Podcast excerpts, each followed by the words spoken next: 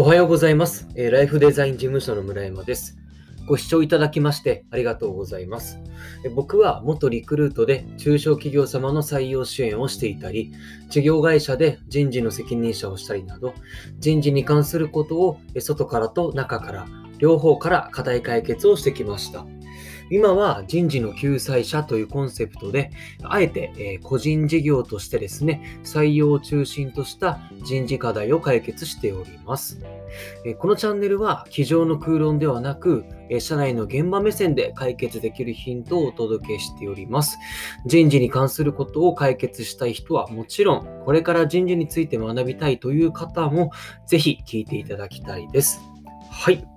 えっ、と、今日はですね、えっ、と、僕の、えー採用支援における、えー提案書を大公開ということでですね、実際に、えーと建設業界の会社様に対して提案した企画、そして実行したことについて、それを喋っていこうと思っております。はい。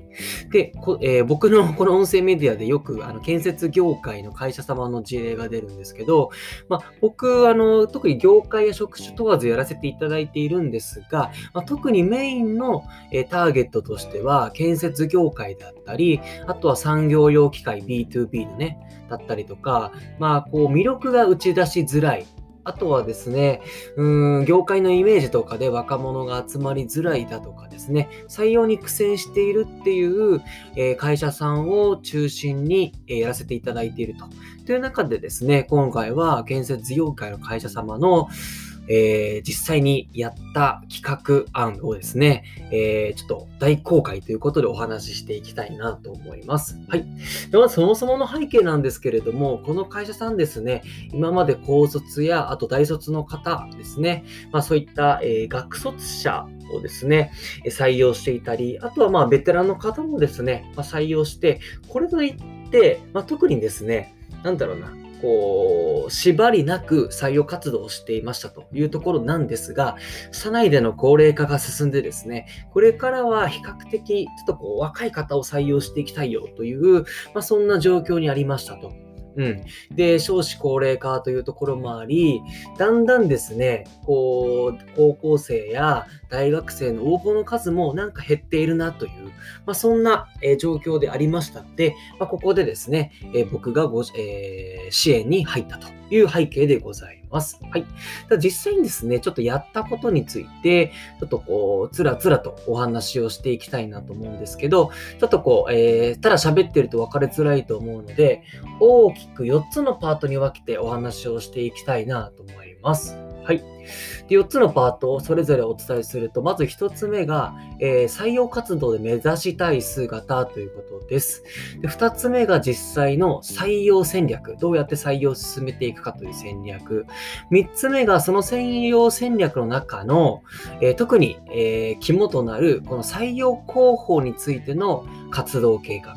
で、4つはですね、一応その、えーその他ということで、実際の、え採用活動にちょっと付随することについて、この4つ目ですね、お伝えしていきます。はい。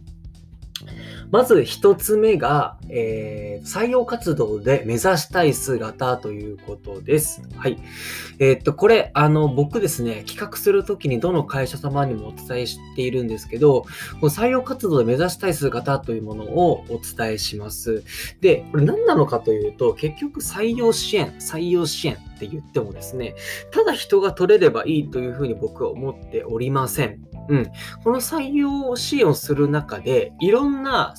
人が取れただけではなくて、えー例えば社内の活性化だったりとか、あとは会社の、えー広報力を高めるだとか、いろんなこの副次的な効果を僕は狙っていきたいと思っているので、具体的にその副次的な効果、まあ、どんな効果を、えーその採用活動で、どんなことを目指していきたいかということを、どの企業様にも、えー提案をしております。はい。で、今回の会社様でどんな、えー提案をしたかというと、まずその採用活動、この支援においてですね、えー何をまず目指したいかという、まず一つ目が、経営者様の手軽さということでですね、はい。採用活動って、えーっと、どこまでやればいいというものはありません。えーやればやるほど、えーその効果が高まる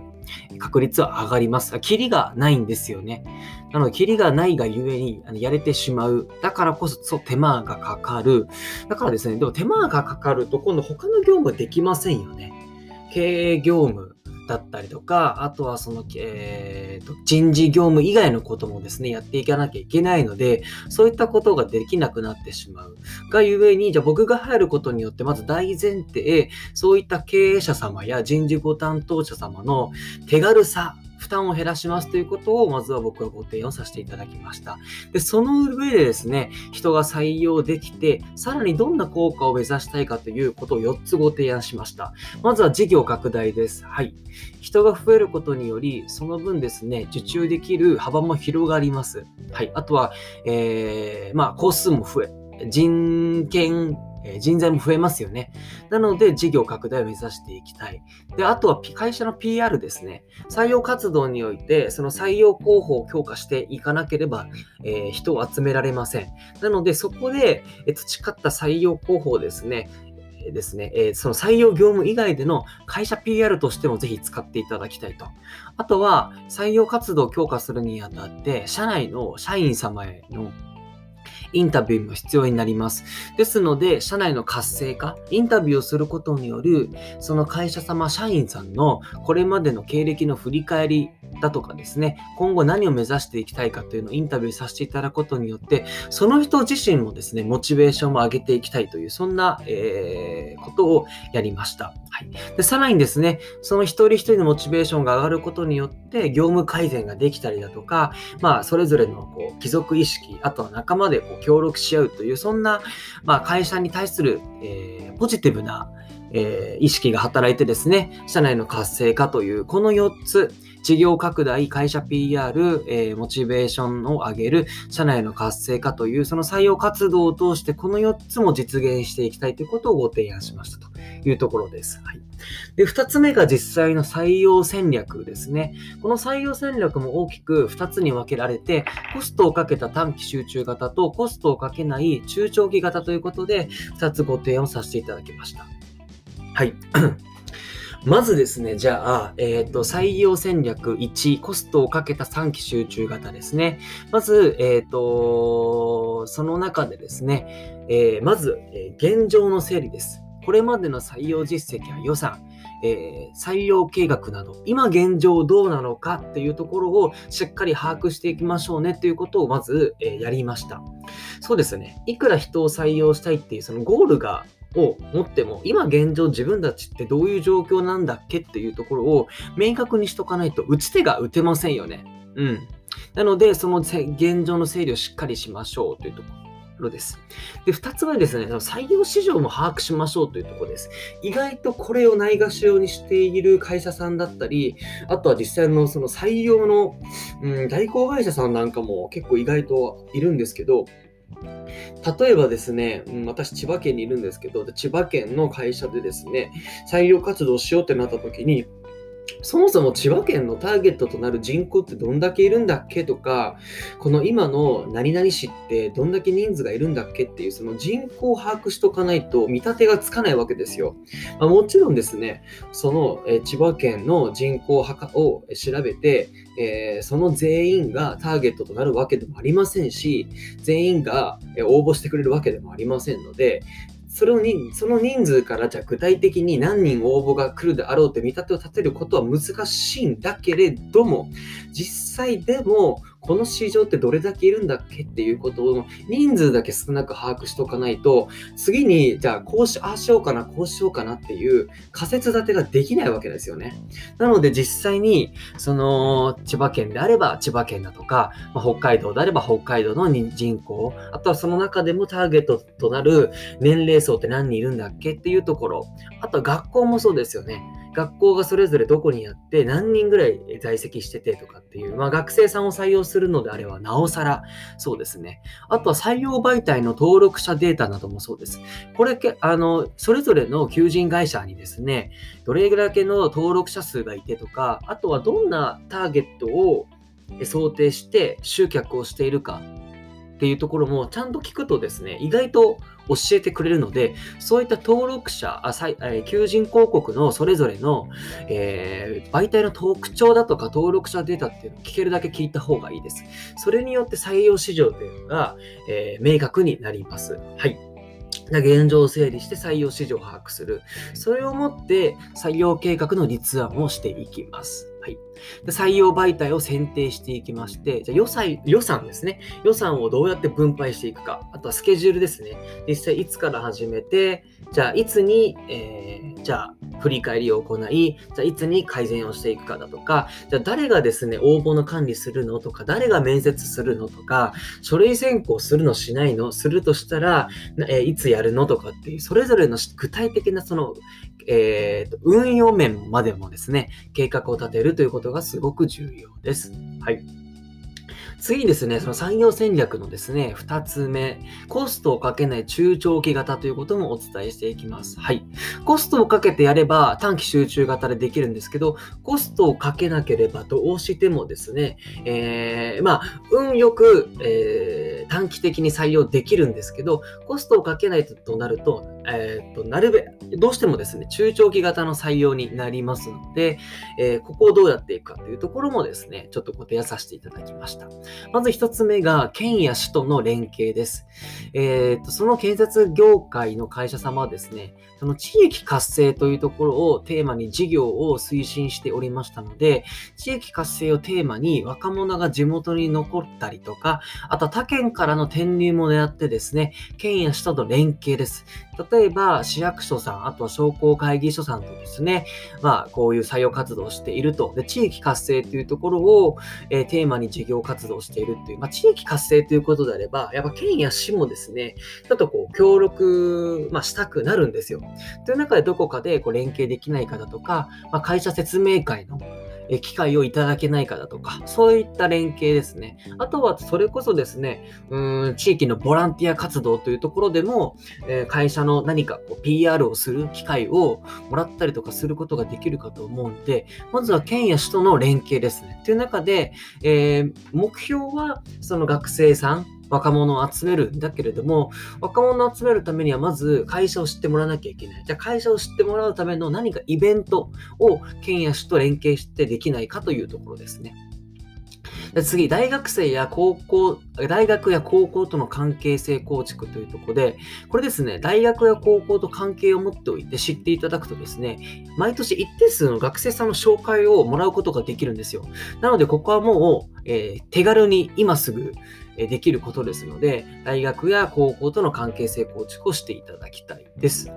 で、3つ目ですね、えー、ハローワークやインディード、あとジモティという無料で掲載できる媒体があるので、そこのですね、えー、運用改善というのもご提案しました。はい。えー、っと、もともとハローワークや、えー、っとインディードは載せていたんですけれども、これ載せっぱなしですと、もう効果全く出ませんので、載せたら定期的に原稿を書き換えたりとかですね、あとは実際ハローワークのそういった事務員の方とですね、連絡を取って、まあ、採用活動を積極的にやっているので、例えば何か、その、ハローバークに相談に来た方に対してですね、うちの会社をどうにか紹介していただけないかとか、まあ、こういう人に対してお勧めしてほしいなんかですね、情報交換するということも一つの手です。まあ、あとは、まあ、インディード、ジモティ、そうですね、無料掲載、こちらもできますので、何か原稿を書き換えることによって、学生さんに対して、えー、PR できるんではないかという、その運用改善ですね、もすることがいいですし、更新をするとですね、また比較的検索のに引っかかりやすい、えー、句になりますので、これも定期的にやってもらいたいです。はい、で次、えー、3つ目です。採用広報の活動計画というところもご提案させていただきました。はい。採用戦略において特に重要なこの採用広報です。結局その採用広報をしっかりしないと募集団形成できません。うん、これは、えコストをかけた短期集中型であろうと、コストをかけない中長期型であろうと、採用化広報はすごく重要です。肝になります。なので、この採用広報をどうしていこうかというところも、えご提案させていただきました。はい。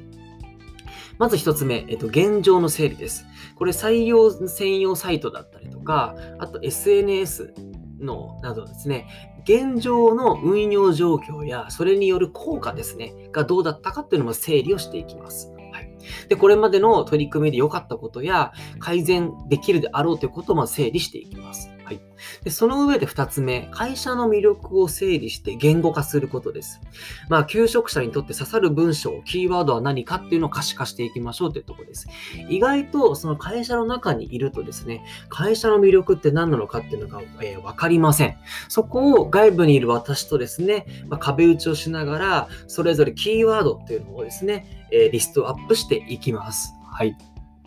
で、それをもって次、各採用の広報媒体の特徴やユーザー層の把握です。はい。と例えば Facebook とか Instagram を使うのであれば、それぞれの登録者データというものがあります。はい。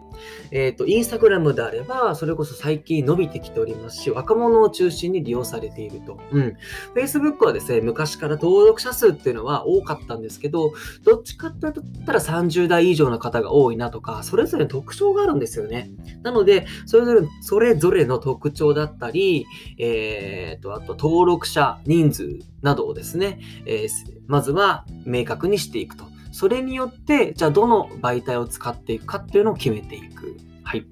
で、4つ目、各採用広報の媒体を使った採用成功ストーリーを作成していきましょうというところです。まずはそのイメージを持つことでですね、発信する人もやりやすくなるからですね。それこそインスタグラムを使おうってなった場合ですね、この、じゃあどうやって広報していくかっていうストーリーを作っていくんですよ。このインスタグラムを使い、じゃあこの1周目ですね、じゃ毎日広報するとします。じゃそれでどんな広報をするかっていうのをですね、ストーリー、